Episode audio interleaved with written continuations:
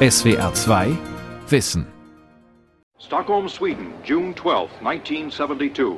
Mrs. Indira Gandhi, Prime Minister of India, arrived today to address the first United Nations Conference on the Human Environment. Die ganze Erde retten. 50 Jahre UN-Umweltprogramm UNEP von Antje Diekanz. Stockholm am 12. Juni 1972. Die Premierministerin von Indien, Indira Gandhi, spricht vor der ersten Umweltkonferenz der Vereinten Nationen. It is clear that the environmental crisis which is confronting the world will profoundly alter the future destiny of our planet. No one amongst us, whatever our status, strength or circumstance, can remain unaffected. Ihre Zukunftsprognose ist eindeutig. Die Umweltkrise, vor der die Welt stehe, werde die Zukunft des Planeten verändern. Keiner werde davon verschont. Countries with Länder mit einem geringen Anteil an der Weltbevölkerung verbrauchen den Großteil der Rohstoffe und Brennstoffe. Ein Mensch in einem reichen Land treibt mit seiner Lebensweise die Plünderung der Ressourcen und die Umweltverschmutzung stärker voran als viele Menschen in Asien, Afrika oder Lateinamerika. The inherent conflict is not between conservation and development es geht nicht um einen Konflikt zwischen Umweltschutz und Fortschritt, sondern darum, dass Teile der Menschheit und die Erde im Namen der Produktivität ausgebeutet werden.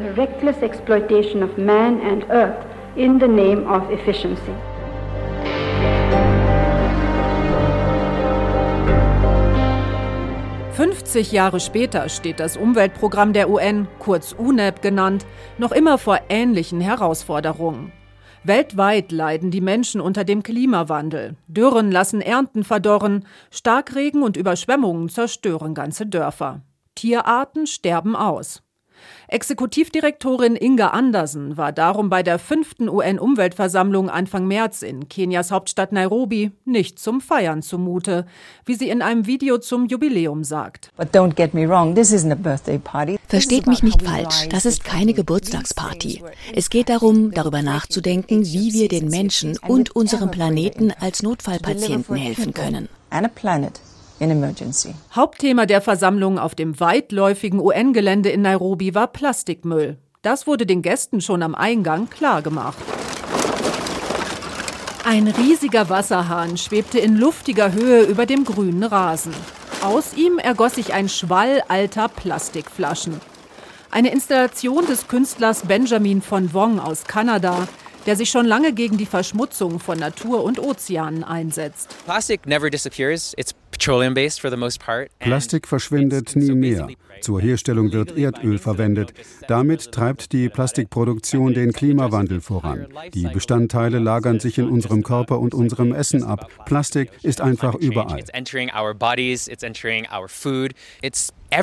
Nach Schätzungen der Vereinten Nationen werden jährlich inzwischen 400 Millionen Tonnen Plastikmüll produziert. Nur ein Bruchteil davon lässt sich wiederverwerten. Auf der Umweltversammlung wurde eine Vereinbarung vorangebracht, um dem Müll weltweit den Kampf anzusagen.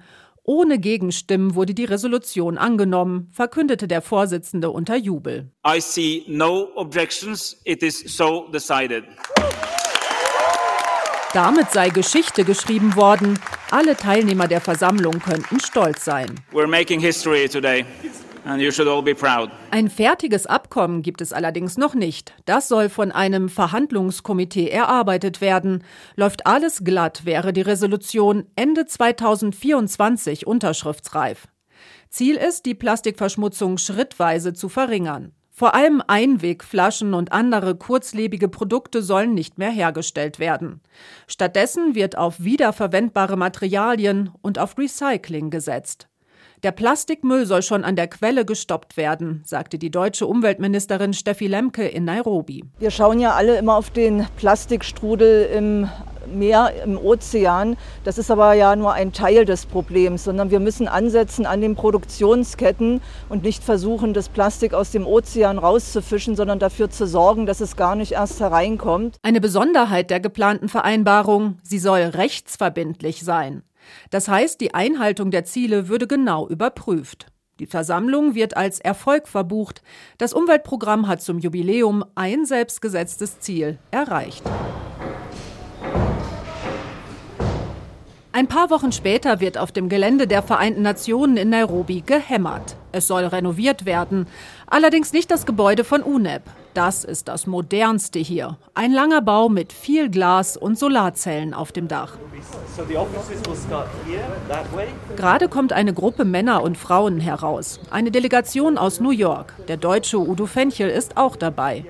Er untersucht zusammen mit den anderen, wie viel am Standort in Kenia investiert werden muss. Wir sind ein 21-köpfiges äh, Gremium und wir haben eben Mitglieder aus 21 Ländern und wir versuchen mit technischer Expertise in Budget- und Haushaltsfragen und Verwaltungsaspekten die Generalversammlung entsprechend zu beraten. Von UNICEF, UN-Habitat und anderen UN-Organisationen gibt es Zweigstellen in Kenias Hauptstadt. UNEP hat als einziges Programm den Hauptsitz hier. United Nations in Nairobi, kurz UNON, nennt sich der Standort.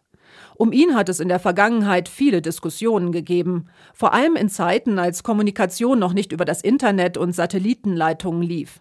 Teils funktionierte in Kenia nicht mal das Telefon. Dann war das Umweltprogramm sehr weit weg vom UN-Hauptsitz in New York. Doch Udo Fenchel ist ein Befürworter dieses Standorts. Ich finde, dass es sehr wichtig ist, dass das hier ist.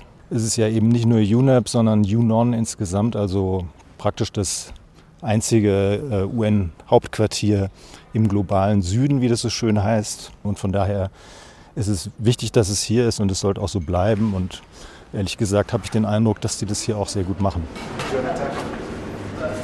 Durch den ganzen Innenbereich des UNEP-Gebäudes zieht sich ein langer Garten. Sogar Vögel nisten hier in kleinen Bäumen. Für die Mitarbeiter gibt es Theken, an denen sie sich einen Kaffee und Imbiss holen können, um dann im Grünen eine Pause zu machen. Ein schöner Arbeitsplatz. Auch Exekutivdirektorin Inge Andersen hat hier ihr Büro. Zum Interview empfängt sie aber draußen, Corona-konform. Die Vereinbarung zum Plastikmüll war für sie ein vielversprechender Auftakt zum Jubiläumsjahr, sagt sie zu Beginn auch wenn es noch dauert, bis alles endgültig unterschrieben ist.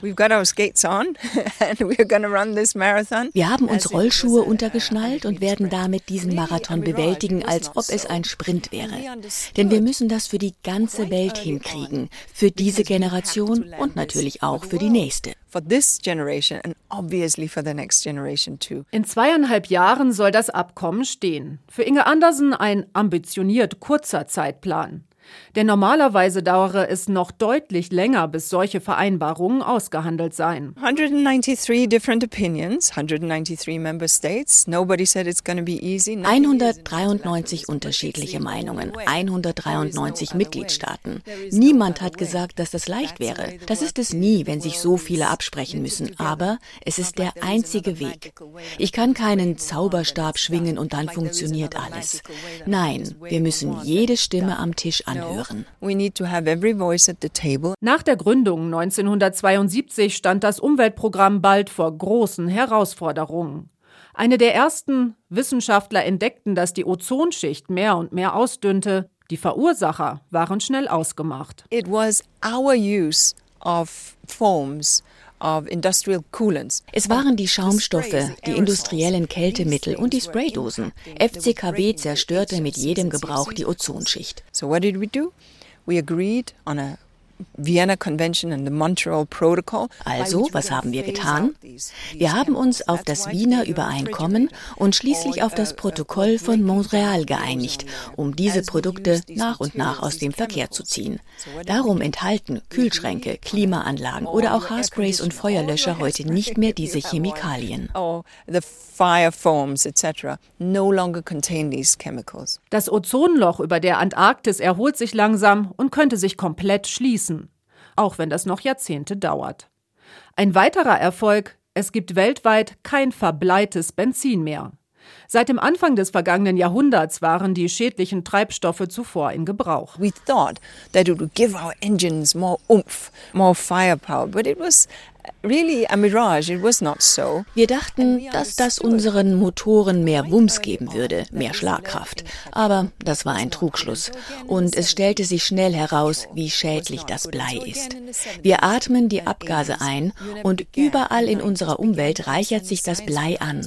Kinder, die ihm ausgesetzt waren, hatten Entwicklungsstörungen. So, over a 20-year period, UNEP worked country by country by country. Also hat UNEP über 20 Jahre daran gearbeitet, bleihaltige Kraftstoffe vom Markt zu nehmen. Im August 2021 ist dann im letzten Land der letzte Liter bleihaltiges Benzin gepumpt worden. Und wir haben gefeiert.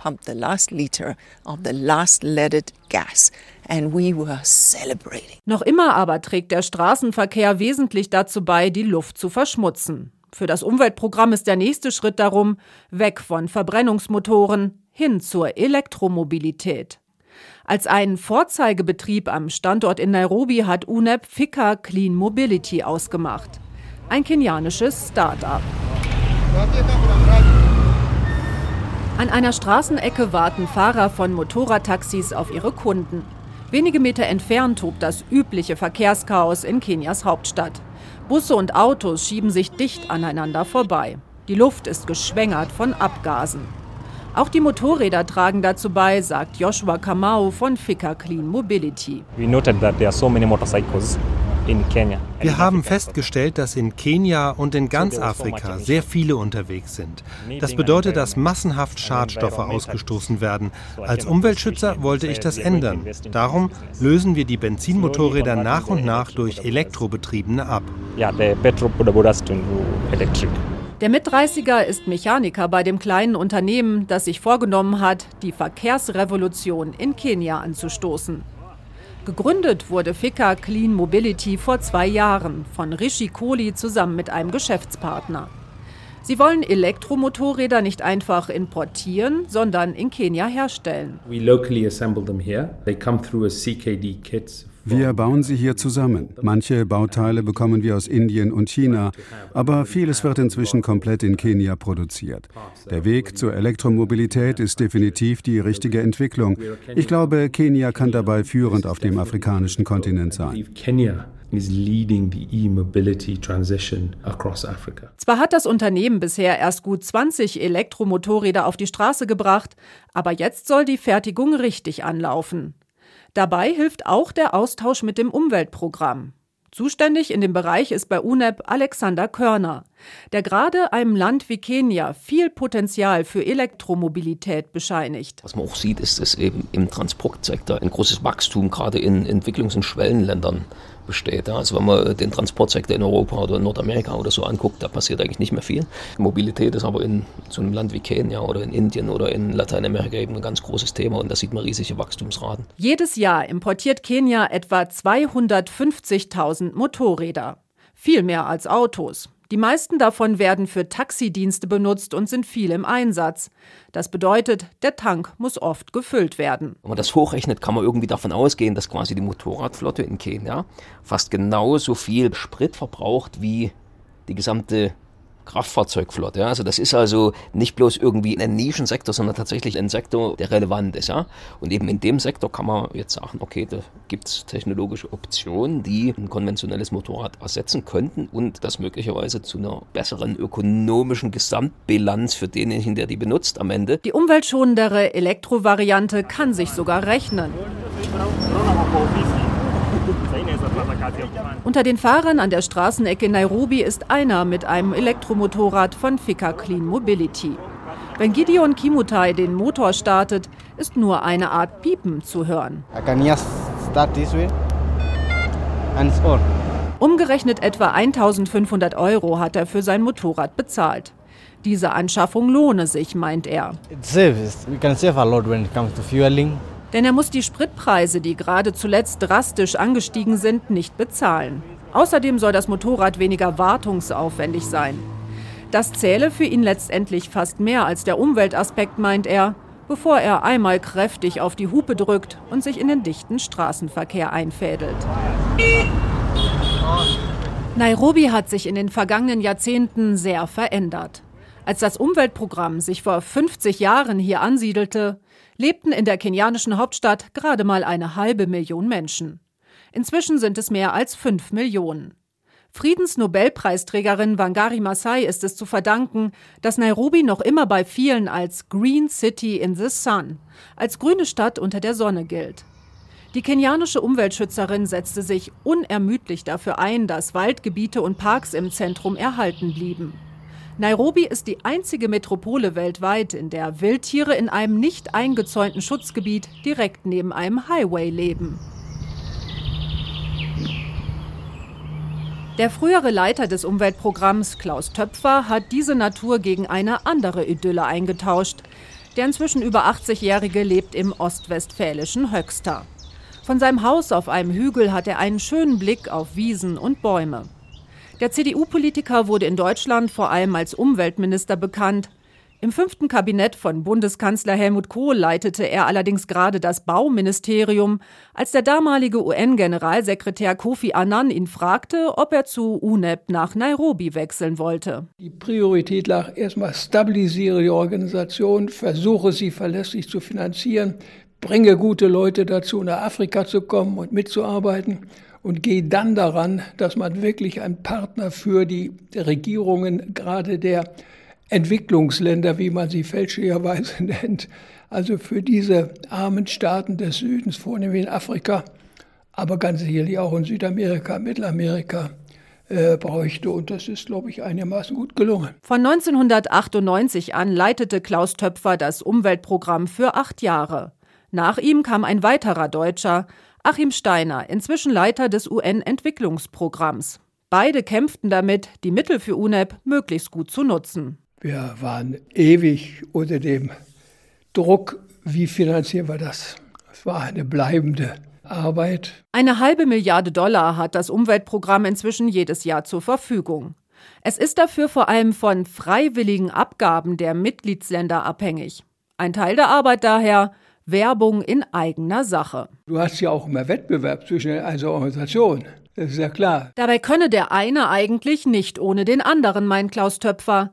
Der Kampf gegen den Klimawandel sei die Grundlage dafür, auch die Zahl der hungernden Menschen zu reduzieren. Mein größter Wunsch wäre, dass die Verbindung zwischen den verschiedenen Programmen enger wird, denn alles ist am Ende des Tages unter dem Gesichtspunkt mit umweltrelevant. Sie können das Entwicklungsprogramm nicht ohne Umwelt machen. In Deutschland haben wir deswegen ein Ministerium für Wirtschaft und Klima. Das hat man in den UN nicht. Das müsste man sehr schön verbinden können zu unserer Ernährungsfrage. Das ist genau dieselbe Situation. Und so ist es an vielen anderen Stellen auch. Für die kommenden Jahre hat UNEP drei große Themenfelder ausgemacht, die im Zentrum der Arbeit stehen sollen. Klimawandel, Umweltverschmutzung und Artensterben. Die jetzige Chefin des Umweltprogramms, Inge Andersen, fordert dabei Engagement von jedem Einzelnen, nicht nur von Regierungen. Everything matters. Everything matters. What you do in your little flower box alles zählt. Der kleine Blumenkasten auf dem Balkon, weil er vielleicht zwei Schmetterlinge und drei Bienen anzieht. Wir brauchen mehr Natur in der Stadt, eine umweltfreundliche Landwirtschaft und Initiativen, die sich dafür einsetzen. Es ist wichtig zu verstehen, dass jeder Bürger, jede Bürgerin etwas unternehmen kann. It's very important to understand that as a citizen There are things I can do. Optimal ist es, wenn Natur- und Artenschutz sogar den Menschen direkte finanzielle Vorteile bringen, so wie in einem Projekt in Kenias letztem Regenwald.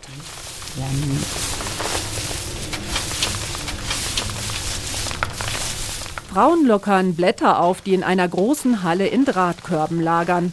Es riecht würzig nach einer Mischung aus Weihrauch und italienischen Küchenkräutern. Aber das hier sind Heilpflanzen, sagt eine der Frauen. Wenn die Blätter getrocknet sind, wiegen wir 10 Kilo ab. Die kommen in eine Maschine, die das Öl herauszieht.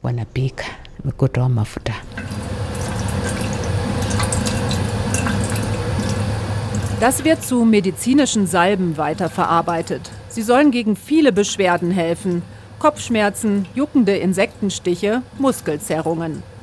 Die Pflanze heißt auf Latein Ocimum kilimanjaricum, übersetzt mit afrikanisches blaues Basilikum. In der Natur wächst es im Kakamega-Regenwald in Kenia.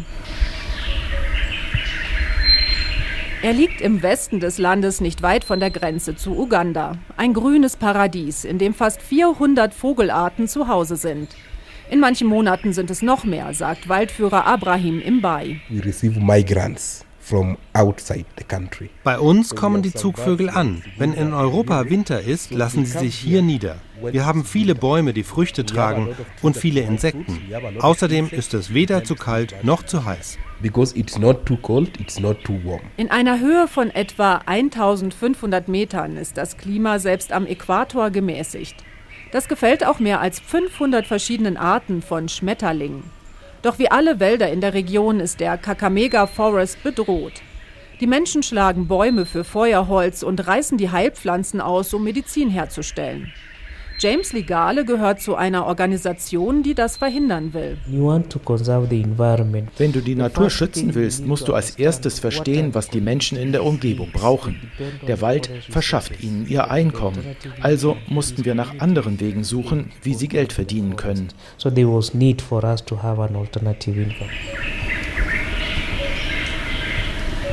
Die Artenschutzgruppe Muliru Farmers besteht schon seit mehr als 20 Jahren.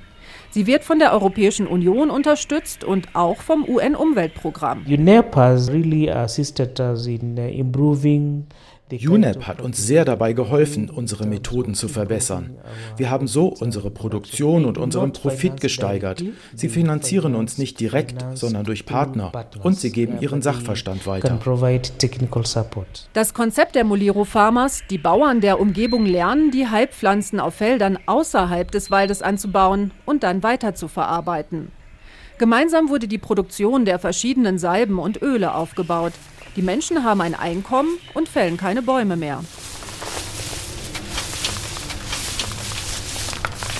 Durch das Projekt haben viele von ihnen auch gelernt, welche Bedeutung der Wald hat und wie einzigartig die Natur hier ist. Eine ältere Frau sagt beim Blättertrocknen, sie setze sich mit ganzer Kraft dafür ein, den Kakamega-Regenwald in Kenia für die nächsten Generationen zu erhalten. Früher haben wir uns dort Feuerholz geholt. Wir wussten nicht, was wir taten. Wenn ich jetzt jemanden sehe, der das macht, schreite ich ein wie ein Polizist. Wir wollen nicht, dass der Wald zerstört wird.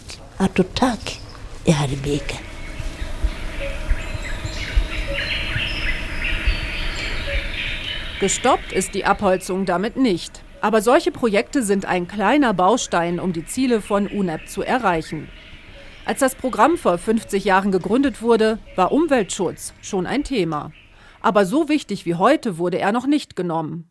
Darum ist UNEP in der Hierarchie der Vereinten Nationen nicht auf den oberen Ebenen angesiedelt, sagt Marianne Beisheim, die bei der Stiftung Wissenschaft und Politik in Berlin die Expertin für Umweltfragen und die Vereinten Nationen ist. UNEP ist eben, wie der Name schon sagt, nur ein Programm unter dem Wirtschafts- und Sozialrat und unter der UN-Generalversammlung. Und als solches muss es eben dann mit seinen Beschlüssen auch diese Hierarchieleiter immer nach oben gehen. Also die Beschlüsse werden für das UN-System dann immer erst verbindlich, wenn sowohl der Rat als auch die Generalversammlung denen zustimmen. Die Weltgesundheitsorganisation in Genf und auch die Ernährungs- und Landwirtschaftsorganisation mit Sitz in Rom haben es da einfacher. Schon mehrfach gab es die Diskussion, ob UNEP aufgewertet werden solle. Doch das Vorhaben scheiterte jedes Mal. Die Mitgliedsländer der UN wollten ihre Zustimmung dazu nicht geben. Das sind zum einen die Entwicklungs- und Schwellenländer, die sich Sorgen machen, dass das eben ihre Entwicklungsinteressen behindert, aber auch Schwellenländer und Industrieländer, die sich nicht in ihre souveränen Entscheidungen mit Blick auf ihre wirtschaftliche Entwicklung hineinreden lassen wollen. Es sind aber zum anderen auch die Hauptgeldgeber im UN-System, die nicht bereit waren, entsprechende Aufwertungen mit auch einer finanziellen Unterfütterung ähm, zu versehen. Und ja, dann klappt das eben nicht. UNEP bekommt nur 5 Prozent seines Budgets aus dem UN-Haushalt. Die übrigen Mittel stammen von den Mitgliedsländern in Form von freiwilligen Zuwendungen. Auch diese Form der Finanzierung schwächt UNEP. Durch diese niedrige Stellung in der UN-Hierarchie kann es seinen Auftrag, die Zusammenarbeit zum Thema Umwelt zu koordinieren, auch nur eingeschränkt eigentlich erfüllen. Der Klimawandel ist eines der großen Themen, die sich das Programm für die Zukunft setzt. Doch viele Vereinbarungen dazu werden gar nicht unter der Regie von UNEP getroffen. Dafür gibt es das UN-Klimasekretariat mit Sitz in Bonn. Wenn man dann eben einerseits das Umweltprogramm in Nairobi hat und das Sekretariat in Bonn dieser Verhandlungen, die eine sehr starke Eigenlogik auch entfalten, dann ist es eben sehr schwer für UNEP da, einen Einfluss auch auszuüben auf die Klimaverhandlungen hier jetzt. Marianne Beisheim von der Stiftung Wissenschaft und Politik stellt dem Umweltprogramm insgesamt ein gemischtes Zeugnis aus. Innerhalb von UNEP würde vieles gut funktionieren, meint sie. Doch die Abhängigkeit von den Mitgliedsländern mache es oft schwer, Entscheidungen zu treffen und Entwicklungen voranzubringen. Die Mitgliedstaaten, ähm, naja, sind halt die Hauptprinzipale der Vereinten Nationen, also die Chefs und die Chefin. Äh, und die ziehen mal mehr und mal weniger mit. Und ohne dass sie mitziehen, geht es halt nicht voran. Die Expertin sieht es ähnlich wie der frühere UNEP-Chef Klaus Töpfer. Die Programme der Vereinten Nationen müssten noch mehr zusammenarbeiten, um etwas zu bewegen. Gegenseitige Unterstützung statt Konkurrenz um Finanzmittel. Ich glaube, der Weg vorwärts kann nur sein, die Themen Umwelt und Entwicklung noch stärker zu verknüpfen. Und ähm, UNEP spielt eine wichtige Rolle da. Und ich glaube, die haben das auch verstanden, dass das der Weg vorwärts ist. Hilfreich mag dabei sein, dass der frühere UNEP-Chef Achim Steiner inzwischen das Entwicklungsprogramm leitet. Er hat noch immer einen direkten Draht nach Nairobi und angeblich auch zur jetzigen Exekutivdirektorin Inga Andersen. Auf dem UN-Gelände in Nairobi gibt es immerhin eine Zweigstelle des Entwicklungsprogramms. Wer auf dem weitläufigen Areal von einem Gebäude zum anderen kommen möchte, kann sich eins der Fahrräder nehmen, die überall bereitstehen. Schnellere Wege mit klimafreundlichem Eigenantrieb. So ähnlich ließen sich auch die Wünsche von Inge Andersen für die nächsten 50 Jahre des Umweltprogramms zusammenfassen. At that point, countries will have put on a great accelerator bis dahin werden die Länder Gas geben. Ich will feiern, dass klimafreundlich Energie gewonnen wird und dass wir uns gleichzeitig an den Klimawandel anpassen, um die zu schützen, die am meisten davon betroffen sind. Das Artensterben in den Ozeanen und an Land soll gestoppt werden. Wir sollten dann in einer Welt ohne Umweltverschmutzung leben. Wir wissen, wie das geht. We should be living in a pollution-free world. We know how to do this. Zu den Aufgaben von UNEP gehört es, immer wieder laut für die Umwelt und das eigene Programm zu trommeln. Es soll deutlich werden, dass dringend gehandelt werden muss, aber auch, dass noch nicht alle Hoffnung verloren ist. So zumindest die Botschaft der Chefin im Jubiläumsvideo. 50 Jahre Erfahrung haben uns gezeigt, dass wir viel verändern können, wenn wir zusammenarbeiten. Jetzt ist es noch möglich, den Planeten zu retten. That when we work together, we can make change. It is possible. SWR 2 Wissen 50 Jahre UN-Umweltprogramm UNEP. Autorin und Sprecherin Antje Diekanz. Redaktion Dirk Asendorf. SWR 2 Wissen. Manuskripte und weiterführende Informationen zu unserem Podcast und den einzelnen Folgen gibt es unter swr2wissen.de.